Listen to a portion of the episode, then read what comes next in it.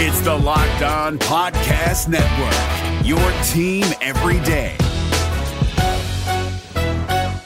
This Locked On podcast is brought to you by Home Chef. Now that the novelty of the new year has dwindled down, how are your resolutions coming? One of mine was to order less takeout, cook more at home, but I'll be honest, I haven't been consistent. That is until I found Home Chef. Home Chef provides fresh ingredients and chef designed recipes conveniently delivered to your doorstep to simplify the cooking experience and without robbing you of the joy of putting a dish together yourself. I'm pescatarian and they cater to a variety of dietary needs. I had this super refreshing ginger sesame salmon, a beautiful trout dish, and a super comforting shrimp and vegetable orzo dish, all of which took me less than 30 minutes to put together. For a limited time right now, Home Chef is offering all of our listeners 18 free meals plus free shipping on your first box and free dessert for life at homechef.com slash locked on. That's homechef.com slash locked on for 18 free meals and free dessert for life. Homechef.com slash locked on must be an active subscriber to receive free dessert. We're driven by the search for better, but when it comes to hiring, the best way to search for a candidate isn't to search at all. Don't search, match with Indeed. 93% of employers agree Indeed delivers the highest quality matches compared to other job sites, according to a recent Indeed survey. And listeners of this show will get a $75 sponsored job credit to get your jobs more visibility at Indeed.com slash podcast. Just go to Indeed.com slash podcast right now and support our show by saying you heard about Indeed on this podcast. Indeed.com slash podcast. Terms and conditions apply. Need to hire? You need Indeed.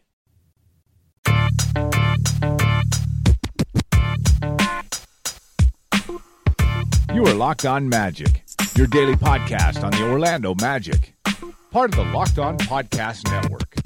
Your team every day. And you are indeed locked on magic. Today is March 29th, 2019. My name is Philip Rossman-Reich. I'm the expert and site editor over at OrlandoMagicDaily.com. And of course, follow me on Twitter at PhilipRR underscore OMD. On today's episode of Locked On Magic, we'll talk all about the Magic's loss to the Detroit Pistons, their six game winning streak kaput. The Magic's control over the eighth seed gone as well as the chase for the playoffs continues with a a, a big loss. Don't get me wrong, but but but a, a, a loss that was probably a long time coming. We'll talk about why that loss was coming uh, in this one and why the Pistons were able to take so much advantage of the Magic tonight. But before we do any of that, I want to remind you all that you can check out all the great podcasts on the Locked On Podcast Network by searching on iTunes, Twitter, Stitcher, TuneIn, all the fun places to download podcasts to your podcast uh, to your podcast enabled device, including the Himalaya app, by searching for Locked On in the team you're looking for. Looking for uh, the Pistons perspective from our pal Matt Shook, who was on the podcast yesterday. Check out Locked On Pistons. Want to get ready for the Magic's game against Indiana Pacers? The Pacers, of course, playing Friday night in Boston. Check out Locked On Pacers. You can also check out Locked On NBA and Locked On Fantasy Basketball for your national perspective, as well as fantasy basketball too. And now the Locked On Baseball Network, the Locked On uh, MLB Network is back up and running as Major League Baseball had its opening day on Thursday. You can find that you can find the select podcast that we've started up there by searching for Locked On and the team you're looking for. Again, search for Locked On and the team you're looking for on iTunes, the Himalaya app, or anywhere you get podcasts. And you can uh, you can get the same kind of detail that you get from the, from my podcast here on Locked On Magic for any team, pretty much in baseball, NFL, MLB, uh, NBA, pretty much anywhere. And that, that you want. At the Locked On Podcast Network, it's your team every day. The Orlando Magic were beat. Um, put it frankly, they haven't been beaten like this in a while. In fact, the Magic have just now two losses since January 9th of more than 10 points. They are pretty much always in every game to the very end. And so it was different for the Magic to have a fourth quarter where the game either wasn't decided in their favor or really up in the air in the balance. And, and this is real characteristic of Steve Clifford teams that they they're the ones in control. They have a chance to win every game. Whether they do it or not is another matter, but they're rarely beaten like this. But from the beginning, the Detroit Pistons really had the Orlando Magic's number.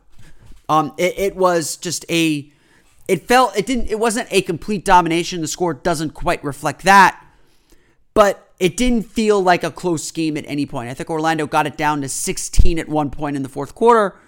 And there was a little bit of moment like, okay, if the Magic can push things up a little bit, can get stops and keep this momentum, they could they could flip things the other way. But Detroit made the stops that they needed. Detroit got the baskets they needed, and the lead got back out to 20, and, and that was pretty much it. The Magic were down early. They were trying to keep up with a high powered Detroit offense, uh, uh, honestly, a Detroit team that played with a hint of desperation, knowing how important this game was. And Orlando kind of just came out flat. And not just flat from the standpoint that they couldn't hit shots, which they couldn't hit shots all night long. The Magic just kind of came out flat physically, which is what we'll talk about here in a little bit. But Detroit really asserted itself throughout the game. Andre Drummond had four of his six blocks in the first quarter, really establishing a tone in the paint. And Orlando was kind of skirting around that. Really, the game was put away, Orlando trailing by 14 points at halftime, but the game was put away by Wayne Ellington making five of his seven three pointers in the third quarter. And Orlando, which to this point, and in, recent games, had done a really good job coming out in the third quarter and establishing their defensive dominance and dictating play with their defense, that was no longer the case, or that wasn't the case in this game. Because even against good defense, Wayne Ellington was hitting shots. And Orlando could not find an offensive rhythm to just kind of keep their head above water. And so, for the first time in a long time, they trailed by 20. The game was really out of reach for a good chunk of the contest. And that's just not magic basketball. For whatever reason, the game just, I don't know if it felt too big. Perhaps they tried to do stuff that was too far out of the ordinary. Perhaps they didn't do enough stuff to try and spark themselves and get themselves going. But none of it seemed to work. Granted, and this isn't an excuse, you will have nights like this. Nights where even the open shots just don't seem to go down. There's one second quarter possession, Magic still in a relatively tight game, where Orlando got three, maybe four offensive rebounds on a single possession. They, they, they lost a rebound at one point and stole it back in the half court. So over a two possession stretch, Orlando must have gotten six or seven shots and came out with zero points. There were several instances where the Magic did work the ball to get a good open look. And they just missed it. And in this kind of game where you're struggling to shoot, where you're struggling to find traction, and you're missing shots, it's easy for frustration to set in and easy to kind of let go of the rope. And that's really what happened here. Frustration set in, the Magic let go of the rope. The defense couldn't rescue them this time, which, which it has on several occasions this year. And I, I think I've argued before the Magic's defense is good enough to rescue them on most nights. But this was not that kind of a night. Orlando kind of gave into a lot of its defensive flaws and shortcomings in this one, giving up drives to the middle of the paint, struggling to contain players in pick and roll, frankly, just not being physical enough allowing Detroit to dictate the physicality of the game on both ends. That's not winning basketball for this team. And so, in so many ways,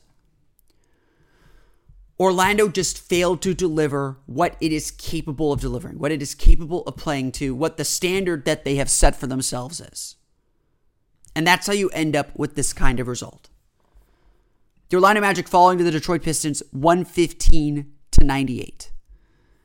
Is this a game that bodes poorly for the rest of the season? Is this a game that is an aberration? My gut tells me that this was an aberration. That the Magic kind of didn't meet the level of intensity that Detroit brought for whatever reason. But every time they tried to climb them, get themselves back into the game, just like they did against Miami, just like they did against Memphis, just like they did against, frankly, Philadelphia. Every time they tried to reach back and grab that intensity that they know they have, they couldn't hold on to momentum. They didn't get the shot that they needed. They didn't get the stop that they needed. Detroit made some tough shots, and that really broke the Magic's back. So my my gut tells me this game isn't something serious to worry about. But you don't know that until the next game.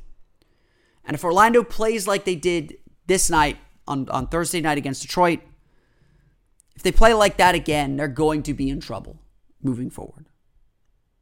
And perhaps that's the most important lesson the Magic need to take from this game that they can't be this sort of lax about their approach. Hi, I'm Jake from Locked On. There's a lot to say when buying a new home or car, but really the first words you want to say are, like a good neighbor, State Farm is there. And trust me, as someone named Jake, that is a fact. That's the phrase that will help you feel good knowing that you have people who can help you find the right coverage for the things you want to protect. Insurance doesn't need to be complicated with a State Farm agent. With so many coverage options, it feels good knowing you can find what fits you because your situation is unique. And State Farm is there to help you feel supported with the coverage you need for your car, your home, and even boats, motorcycles, RVs, and other things that matter to you. And when you need ways to get help, don't yell or be angry because State Farm gives you options there too, in person or on the phone with your local agent or on statefarm.com or their award winning app. State Farm lets you do things your way. So when you need help protecting the things that matter most, remember to say, like a good neighbor, State Farm is there. Let's run through the final box score for you real fast. Uh, not a lot of individual performances to be happy with here. Um, one guy that I did think did play well. Aaron Gordon, 20 points, 4 assists, 7 for 12 shooting, 5 for 5 from the foul line. Um, Aaron Gordon, his main task was to defend Blake Griffin, and I actually thought he did a decent job of it. Blake Griffin scored 20 points on 8 for 18 shooting, 10 rebounds, 5 assists, only 2 offensive rebounds, 2 for 5 from beyond the arc. 3 turnovers as well. I thought that Gordon held his own defensively against Blake, against Blake, made his life difficult, made his shots difficult, and that's really all you can ask for from him. So I actually thought Gordon played a solid defensive game individually. Um, one of the few guys that I think played really well throughout. Gordon isn't a guy that's taking anyone off the dribble, isn't isn't going to be a primary scorer. He his offense really depends on him fitting into the scheme and kind of playing naturally within the offense. So the fact that he got 20 points, I think, is a sign of some things were working, but you know, Gordon shouldn't be the guy that's leading your team in scoring right now. Not not the way that he's playing at least this year.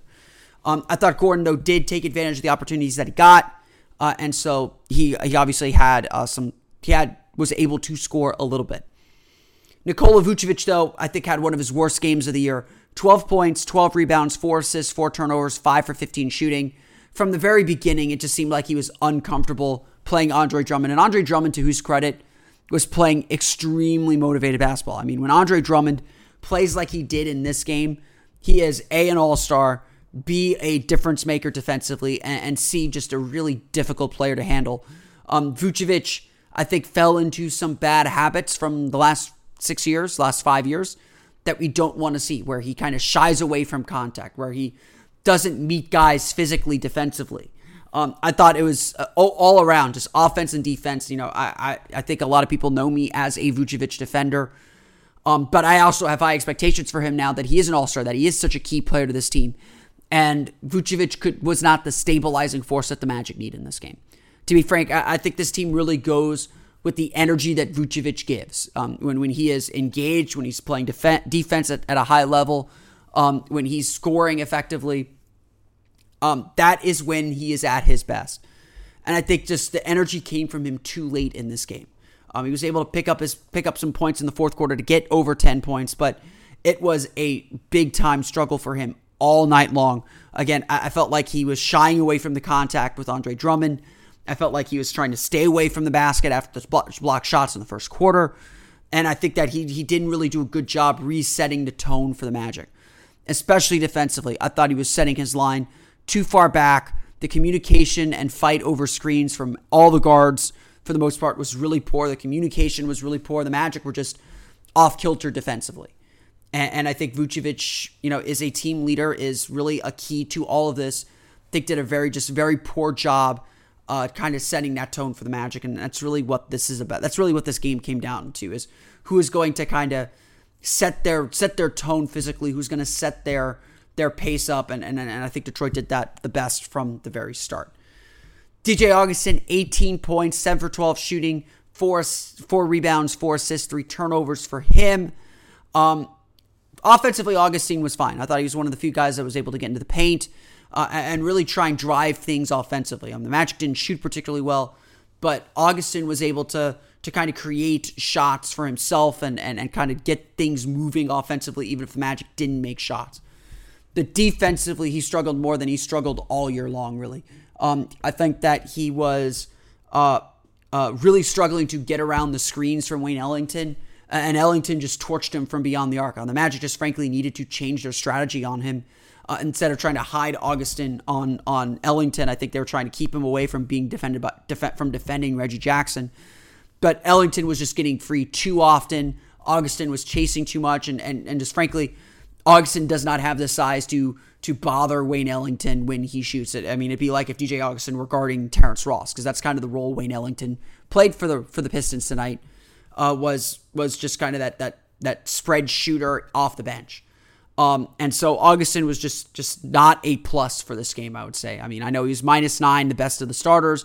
I think that he provided a ton of offense for this team, but he was he uh, he gave up a lot. Uh, I mean, he gave up as much as he he scored, and, and unfortunately, that the, Magic needed a little bit of a defensive presence in this game. Not that Michael Carter Williams was much better, um, but again, just it was a very aberrational game. I, I really do believe that. I, am not super concerned about the Magic moving forward uh, and moving into Saturday's game against Indiana because I, I just I feel like there was just a lot of things that just weren't usual about this Magic team. I mean, we've seen them 76 times now. Um, and so I, I, I have this, I have the feeling that this was just kind of a weird night for them, um, and not part of any larger pattern. Certainly, we saw some regression, perhaps to how, how, they've been over the last few years, which, which that part might be concerning. But it, it, if it happens again, I'll worry about it. I'm not going to worry about it off of one game. Speaking of Terrence Ross, he really struggled in this game. Ten points, three for eleven shooting, um, missing both of his three pointers. Um, I would say Ross has these kinds of games, and, and more than anything else, in this game, Orlando needed Terrence Ross to be a factor. Um, uh, to, to make the kind of comebacks the Magic have been making lately and needed to make in this game, they need Terrence Ross. Um, there's just no one else on the roster that can score a bunch of points in a hurry and just change the momentum of the game. And Ross, I don't think was getting his typical shots in this one. I thought Detroit did a very good job crowding him on screens and making him take difficult shots. I mean, it's hard to do that against Terrence Ross because he shoots so quickly. But every time the Magic were looking to Ross to, to make that momentum changing shot, he either missed it, couldn't get free, or just kind of the offense just got disrupted. So, not the strongest effort, you know, not not a strong effort from Terrence Ross overall. Um, obviously, shooting is a big part of his game. Evan Fournier, 13 points, 6 for 15 shooting. Jonathan Isaac also finished with 10 points, 4 for 14 shooting, 2 for 7 from beyond the arc as he struggled with his three point shot, added 8 rebounds. Um, again, just not a lot to talk about on the Magic front. Just a lot of guys didn't play up to the level that we know they're capable of playing. Orlando shooting 39.4% from the floor, 8 for 31 from beyond the arc. That is a huge difference for them. 16 for 20 from the foul line, so that part was good at least. 15 offensive rebounds, but Orlando unable to cash in. Just 13 second chance points on 15 offensive rebounds. Never good to have more offensive rebounds than second chance points because um, you get two points for every second chance points typically. Uh, so Orlando really struggling on that front too. Detroit shoots 53.5% from the floor. They're led in scoring by Wayne Ellington with 25 points, 7 for 13 shooting, made five of those three pointers in the third quarter. Andre Drummond, 18 points, eight, 18 rebounds, six block shots, 9 for 10 shooting. Blake Griffin, 20 points as well for him. Um, off the bench, Ish Smith with 15 and Langston Galloway with 12. Detroit shoots 17 for 35 from beyond the arc again. Orlando just unable to control the three point line and really unable to just kind of get back into this game. This was Detroit's game really from the start. Orlando did make a run in the first quarter, did keep pace in the first quarter, but the way they were playing was never sustainable. This was the Pistons game from the very beginning. They set the tone and that's why they won. And that's really the big, big lesson from this game. This is Jake from Locked On. Locked On has teamed up with State Farm to spotlight some of the greatest supporting players in NBA history. After beating the Heat led by LeBron James and Dwyane Wade in 2011, Dirk Nowitzki won an NBA title and proved himself to be one of the greatest basketball players of all time. But there was one player in the starting lineup for the last three games of the finals that helped support Dirk all the way to a championship, JJ Barea. Led by JJ and Jason Terry, the Mavs' second unit proved to be the strength throughout the playoffs, where they led the NBA in bench scoring. But for games 4, 5, and 6 in the NBA Finals, Mavs coach Rick Carlisle inserted Barea into the starting five to help the Mavs space the floor and put more playmaking around Dirk. JJ Barea had a knack for running the pick and roll with Dirk that helped the Mavs score more efficiently on their run to a title. Dirk Nowitzki couldn't score the way he did if he didn't have much needed support from someone like JJ Barea. Sometimes you and I need that kind of support too. Think of State Farm like a pivotal team player. When you need help protecting the things that matter most, remember the jingle and just say, like a good neighbor, State Farm is there. A while back, I talked about the Magic's first quarter quarters, and statistically, the Magic remain one of the best teams in the first quarter. Their net rating in the first quarter remains in the top 10. So typically, the first quarter is a place where the Magic kind of assert their dominance or assert, assert that they're going to be competitive in the game. I mean, like, I think the old golf saying is true. You can't win the game in the first quarter, but you can certainly lose it. Now, the first quarter of this game, Detroit led Orlando 30 to 27. So it's not like Orlando was out of things early in the game. But from the very beginning, it was clear this game was going to be played on Detroit's terms. From Andre Drummond blocking four shots, including on the very first offensive possession. Orlando just, A, wasn't sharp. Their passing wasn't crisp. They were not delivering the ball where they needed to deliver the ball. The, the, the thought process and, and the ball movement was right. The execution was poor. And, and I, I do think that that distinction sometimes needs to be made. It wasn't that the Magic didn't try, the effort was there. Again, that's why I'm not super worried about the team. I think they were trying really hard. But there's a difference between effort and precision. And precision is about execution. It's about delivering the right pass at the right time. It's about putting the ball in the shooter's pocket, making it easy for your teammates. It's about being tied together defensively. You can try really well, really hard, but if it's not precise effort, if it's not directed in the right direction, it's pretty much irrelevant. This game was about execution. And one thing this Magic team has to do, and is frankly not completely in their nature, and why it still feels very precarious, like I, I say this all the time, the Magic are a top 10 defense. They are one of the best defenses in the league. But they very easily can have games like this where they give up 50% shooting and 120 points per game. If they're not completely focused in and tied together, their defense can get broken. Not easily. I don't think it's an easy thing to do because it happens so rarely. But their defense can get beat if you kind of knock them off their rhythm. And that's exactly what Detroit did. From really the beginning of the game, Detroit held the physical advantage. They put the, they put the Magic down on the mat first. They punched first and set the tone for the game. And Orlando was forced to scramble. They did that against Miami, they did that against Memphis. And they're fully capable of scrambling and getting back into games. But that's a dangerous game to play, especially with so much on the line. I think Steve Clifford said this entering the game. Playing in the first half the way the Magic played in the first half against Miami, against Philadelphia, against Memphis, where the defense isn't locked in from the start, is a dangerous game for this group to play. And so, unsurprisingly perhaps, the Magic got pushed around. Unsurprisingly perhaps, the Magic couldn't catch up all the time, especially with an opponent that was feeling confident, was playing with that desperation, and was able to continually set the tone physically. Every time Detroit made a physical play, Orlando seemed to back down. That's not what happened in Miami. In Miami, Orlando answered the bell. Against Philadelphia, Orlando, a game that really didn't feature a lot of physicality uh, in the first half, Orlando was the one that stepped up, gutted out rebounds. I, I, I think I said this after that Philadelphia game. What was really impressive about the way the Magic played in that second half wasn't that they played such great defense. It was that it was a collection of small plays, of simple plays. They didn't do anything spectacular defensively. Philadelphia missed, missed shots. That helped. But Orlando limited them to one shot. They didn't make a ton of mistakes. The Miami game, Orlando made a lot of great defensive plays. But in each of those games, Orlando held the physical advantage. And again, it's not something you can quantify. I, I can't sit here and tell you, oh, you know, this is the, they, they set this many number screens or whatever. It's just from watching the game.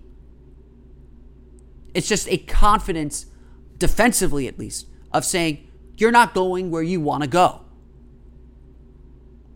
Against Detroit, their players went where they wanted to go. Ish Smith wanted to pick and roll. He would come around a screen. One of the Magic players would get caught on that screen because Andre Drummond's a very good screener. Nikola Vucevic would be kind of half guarding him because he's waiting for Drummond to roll. And Ish Smith would have the whole floor open to him, whether it was driving to the basket, whether it's kicking out to three point line, or wherever. Wayne Ellington wanted to run off screens. He did so really with impunity. Enough so that, that he was trash talking the Magic's defense all night long. It's not that Orlando backed down from that, but they just didn't match the physicality that they need to win these kinds of games. And I'm not talking about doing anything dirty or, or putting a guy on the floor. Um, you know, I, I do think that that's something the Magic will have to do in the playoffs at some point. But you can tell when the Magic are dialed in defensively. Evan Fournier against the Heat navigated through screens better than I've seen him navigate through screens in his career. He was able to jump over picks before the ball handler could get could get there and get separation. And he was able to keep contact with his man. That changes everything. But in this game, no one on the Magic was able to do that. Guards came around screens free. The Pistons were able to knock the Magic off their game offensively directing where they wanted them to go. And a good defense literally, physically forces the offense to go where the defense wants them. And so, this stuff matters. And it matters from the very start.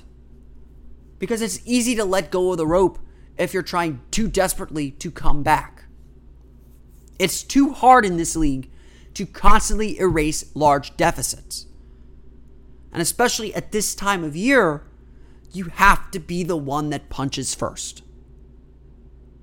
Because you can stagger your opponent, make them feel that desperation. And it doesn't mean you let let go of the let go of the gas or or ease off the throttle as the game goes on.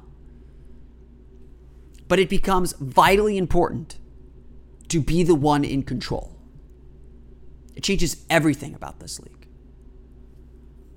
and within these games. It's the same thing in this playoff race. Having that control over the eighth seed matters. And Orlando lost that control to some extent. They still own the tiebreaker with Miami. Miami still has a game in hand on them. Again, again, they do not make up that game in hand until the penultimate day of the season. So you're relying on the Philadelphia 76ers beating the Miami Heat, essentially. Which maybe you can, maybe you can't. But having to come back too often, having to adjust and readjust your game plan from the very beginning puts you at a disadvantage. And while the Magic are a good team, while the Magic are certainly a playoff caliber team, no team can take that first punch this often and not get knocked down a few times. Orlando took the first punch from Philadelphia, from Miami, from Memphis. And they got back up and were able to win those fights. Orlando took the first punch from Detroit And essentially, the game was over. They weren't able to come back this time. I want to thank you all again for listening to today's episode of Locked On Magic. Of course, follow us on Twitter at Locked On Magic and subscribe to the podcast on iTunes, Stitcher, TuneIn, and all the fun places to download podcasts to your podcast-enabled listening device, including the Himalaya app. Definitely check that out. You can follow me on Twitter at Philip R underscore OMD, and of course, for the latest on the Orlando Magic, including a look behind why the Magic's defense has been so successful this year and where it falls short, check out OrlandoMagicDaily.com. That's going to do it for me today, though. I want to thank you all again for listening to today's episode of Locked On Magic for Orlando Magic Daily and Locked On Magic. This has been Philip Rossman-Reich. I'll see you all again next time for another episode of Locked On Magic. You are Locked On Magic, your daily Orlando Magic podcast, part of the Locked On Podcast Network. Your team every day.